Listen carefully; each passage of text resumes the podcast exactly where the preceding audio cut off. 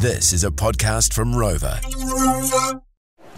All right, here we are once again at uh, Field Days, Mystery Creek, the 54th edition. Uh, popped into the, the Massey site here in the main pavilion, and the reason is is because every time I walk past, there seems to be tons of people of all ages and there's something in particular I think that they're uh, trying to sample. Chris Anderson joins us now from Massey, environmental science professor.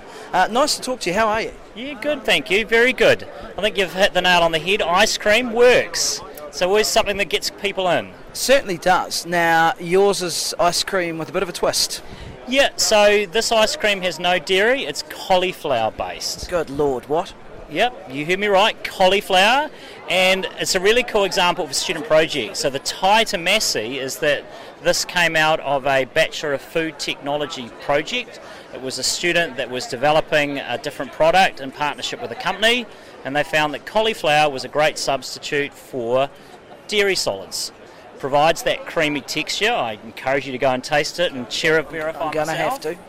And, uh, and it's, it's vegan, it's, lac- it's good for those that are lactose intolerant, and it's a really good advance on finding that plant based substitute for dairy products and ice cream.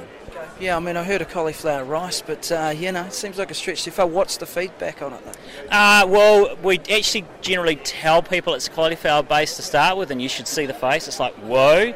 But I think I have yet to, I think I've probably found one person that went, oh, I'm not sure and, and that's out of the, I would say, thousands now that have been through. Yeah, you would have noticed a change in the, uh, so I guess day one the numbers were down a little bit, but even then there was still some curiosity around here, which is good. I see, look, the more people are coming in their droves to test the stuff out.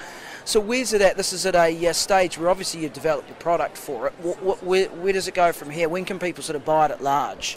Well, this one's actually February, so it's uh, you could say it's pre-commercial, so you can't go and buy it yet. Uh, but they've done a lot of work, this team, the company that are running it, and from February they'll have it in House Pizza. So that's their first distribution across the country. So you'll be able to pick up cauliflower ice cream through House Pizza from early next year. It's another example, really, of uh, you know the food and fibre industry and the adaptability of it, and creative thinking around ways in which you can reach new consumers, different consumers, with, I guess, traditional products. It's um, it's extraordinary, really. There's a lot of lots of examples of that. Absolutely. I mean, the word there is innovate.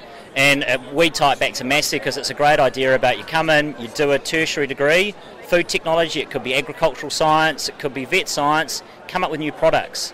Our programs are all about getting students to work on projects with industry, and sometimes those ideas have got no limit. Yeah, exactly. Um, what are we looking at here? I've got this uh, little replica model of a farm with uh, with some irrigation going into it. Um, it's a very impressive little display you've got here. People are interested in this as well. It's like a old farm set you used to have when you were a kid or something like that. What, what is this? Yeah, yeah, no, well, we like to bring something that's a bit more tactile. Uh, what we're looking at here is erosion. So we're focusing on phosphorus. And uh, if you could actually see it, there's an area that's, um, that's brown, that's our bare soil.